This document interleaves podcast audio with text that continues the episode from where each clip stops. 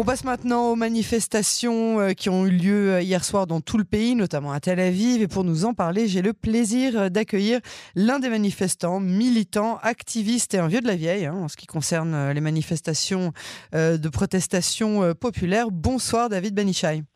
Bonsoir. Merci d'avoir accepté d'être l'invité de cette édition. David, on voit que de semaine en semaine, les rues se remplissent hein, de plus en plus. Comment est-ce que vous expliquez cela? Alors, bon, évidemment qu'au cœur de, la mobilisation, il y a euh, cette, cette, réforme, qui pour certains est une réforme judiciaire, pour d'autres est un changement de régime. Pour les gens qui se mobilisent dans la, rue, dans la rue, il y a le sentiment qu'on est en train de mettre à genoux la démocratie et de la balayer. Mais il faut bien voir qu'il y a un ensemble de choses qui donnent le sentiment aux gens. C'est-à-dire qu'il n'y a pas seulement la réforme de la justice, il y a le fait de, euh, de, ça vous concerne directement, le fait de réduire très massivement les subventions à Cannes, expliquant que euh, ni euh, l'audiovisuel public n'avait pas sa place en Israël et qu'il fallait laisser finalement le marché privé s'occuper de tout ce qui était information. Et puis, vous avez à côté de ça, bon, on vient de parler de Madame Struck, cette fameuse ministre qui nous explique que bah, les médecins vont pouvoir euh, décider selon leur conscience de s'occuper de tel ou tel patient. Je rappelle juste qu'il s'agit du serment d'Hippocrate, ce qui aurait évidemment, euh, non seulement serait euh, discriminatoire, mais en plus de ça, fermerait les portes à tous nos médecins dans le monde entier, mettrait Israël au banc des démocraties modernes. Et je peux vous citer comme ça un nombre de phénomènes qui, qui sont inquiétants pour les gens qui disent mais qu'est-ce qui est en train de se passer dans ce pays? Sous couvert d'avoir gagné les élections, ce qui est un fait, on ne peut pas, vous savez, quand on, gagne, on va chercher les électeurs à l'extrême et on gouverne au centre. On va chercher une partie du peuple et on, et on gouverne pour tous. Le sentiment qui se dégage sur les réseaux sociaux, partout, je parle avec plein de gens, c'est le sentiment qu'on vous a bien eu, on a le pouvoir, on fait ce qu'on veut, et donc on est finalement trois minorités qui qui sont emboîtées les unes aux autres et qui allons imposer nos vues minoritaires. La vue, les vues orthodoxes pour le travail du Shabbat, euh, les vues de l'extrême droite sur les questions euh, euh, des territoires. le Likoud, le Likoud qui lui-même commence un petit peu à se poser des questions sur ce qui est en train de se passer. Vous ressentez vous avez un ensemble. le Likoud commence à...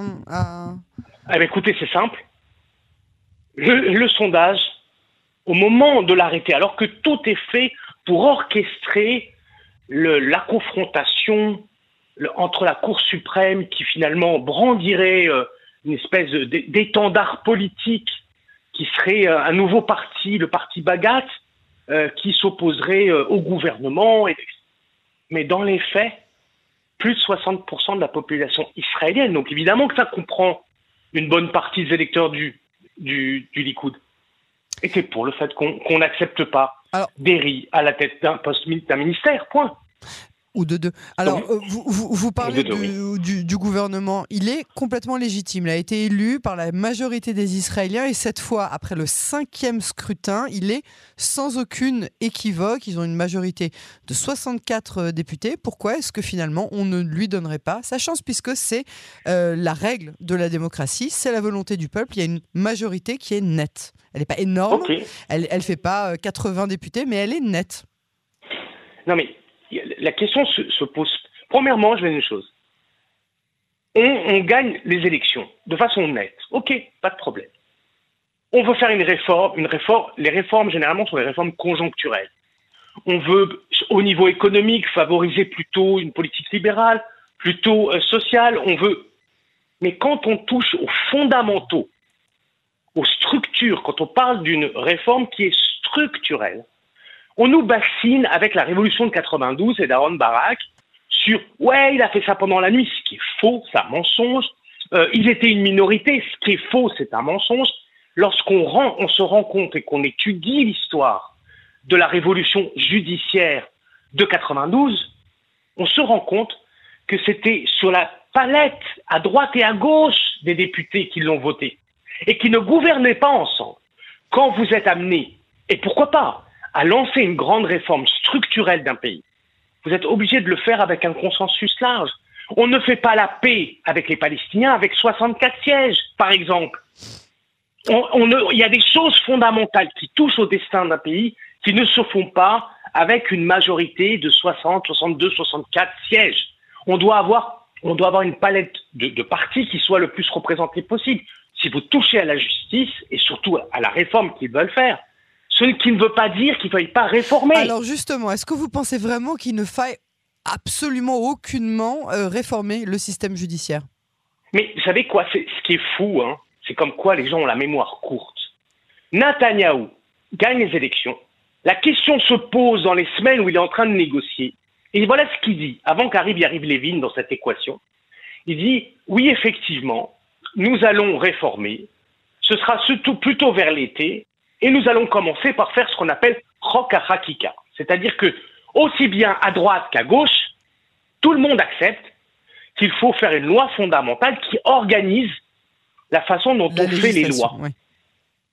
Pourquoi? Parce que moi, je trouve inacceptable, par exemple, c'est pour moi un des défauts qu'il y a aujourd'hui, et ça, ça s'est vérifié avec la, avec la loi nationale, qu'à 61 députés, on vote une loi fondamentale. Je pense que c'est problématique. Je pense qu'une loi fondamentale qui touche au fondement constitutionnel de l'État d'Israël, on doit avoir plus que la majorité qui gouverne. Et donc il faut se mettre d'accord. Quand on touche à des choses essentielles qui ont une incidence sur toute la population, parce que ça veut dire que l'ensemble des citoyens israéliens sont concernés par la réforme du Bagat. Vous ne pouvez pas le faire avec une minorité, avec une, une majorité certes, mais qui est quand même qui ne représente pas une palette plus large, vous ne pouvez pas faire ça. Et aujourd'hui, il y a une façon, l'esprit antidémocratique, il est dans cette façon de dire on est au pouvoir, c'est nous qui avons les manettes, vous n'avez plus rien à dire. On va faire ce qu'on veut. Eh ben non, ça marche pas comme ça. On ne fait pas ce qu'on veut. C'est clair, c'est net. Si quelqu'un, hein, vous avez 400 000 personnes, comme on dit, dérit avec ces 400 000 personnes. Mais si tout d'un coup, vous avez dans le pays 400 000 personnes qui considèrent que le feu rouge, ça sert à rien, vous allez avoir des centaines de milliers de morts. Et donc, ils ont beau être 400 000, ils ont beau décider de, brûler le feu rouge, il n'empêche que le feu rouge, c'est la loi. Ou alors, qu'est-ce qu'ils font? Ils décident qu'il n'y ait plus de feu rouge. Et s'il n'y a plus de feu rouge, c'est pas 100, c'est pas 200, c'est 500 000 personnes qui vont se percuter les uns les autres.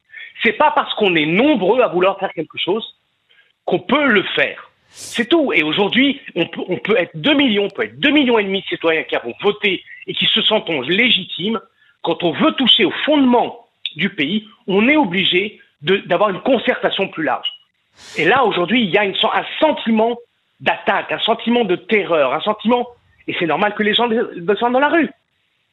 On leur fait peur avec la radio, on leur fait peur avec le droit de manifester, on leur fait peur avec, avec la discrimination aux soins, on leur fait peur avec des dizaines de choses qui sont des positions rétrogrades, qui, sont, qui vont à l'encontre de la modernité de l'État d'Israël. Les gens ils un câble.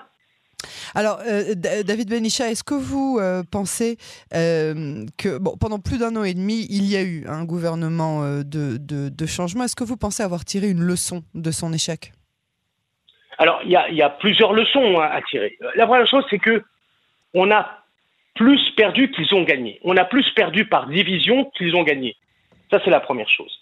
on a perdu sur que le gouvernement, l'ancien gouvernement a gagné. Que, la coalition actuelle a gagné, plus par le fait qu'on ah, ils, peine ils ont trois semaines. Attends, attendons qu'ils Non, le fait, oui, j'entends, mais on a perdu les élections, d'accord. Plus parce qu'on était désunis. Oui, d'accord. Voilà, que ont gagné parce qu'ils étaient. D'accord, j'ai compris. Voilà. Et donc, ce que je veux dire, c'est que, c'est que quand vous avez, il y a pour moi, il y a fondamentalement, il y a trois raisons qui nous ont fait perdre les élections. La première, je commencerai par la plus radicale et la plus difficile, l'échec total de Mikhaili, de, Merav à comprendre la nécessité, l'urgence de constituer un pôle unique avec Meretz. Ça, déjà, ça nous a mis dedans, et on a perdu trois sièges là-dessus. Donc trois sièges, vous voyez, sur 64, ce que ça veut dire.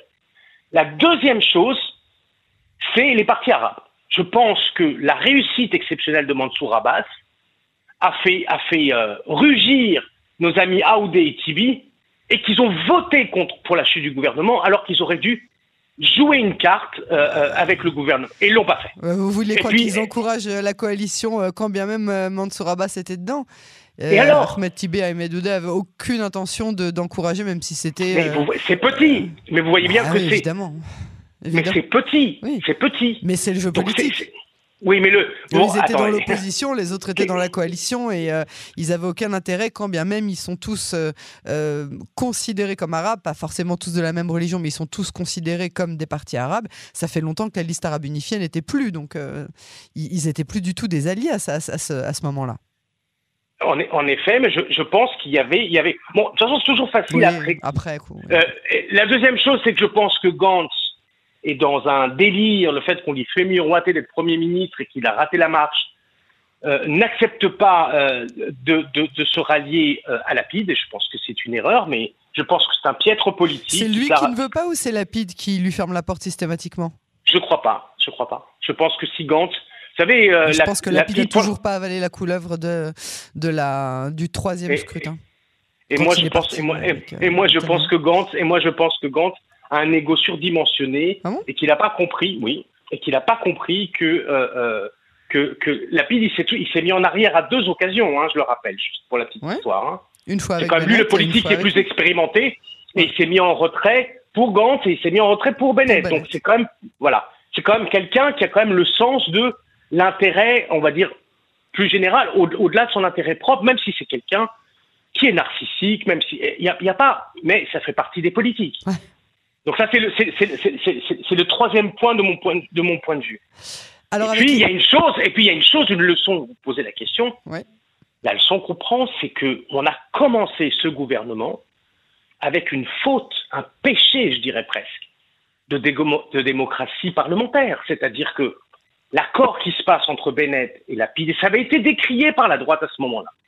Mais de fait, ça n'a pas tenu. Et ça, vous savez, c'est ce qu'on appelle les, prédictions autoréalisatrices, c'est-à-dire que finalement on fait en sorte que les choses arrivent parce qu'on fait tout pour qu'elles arrivent.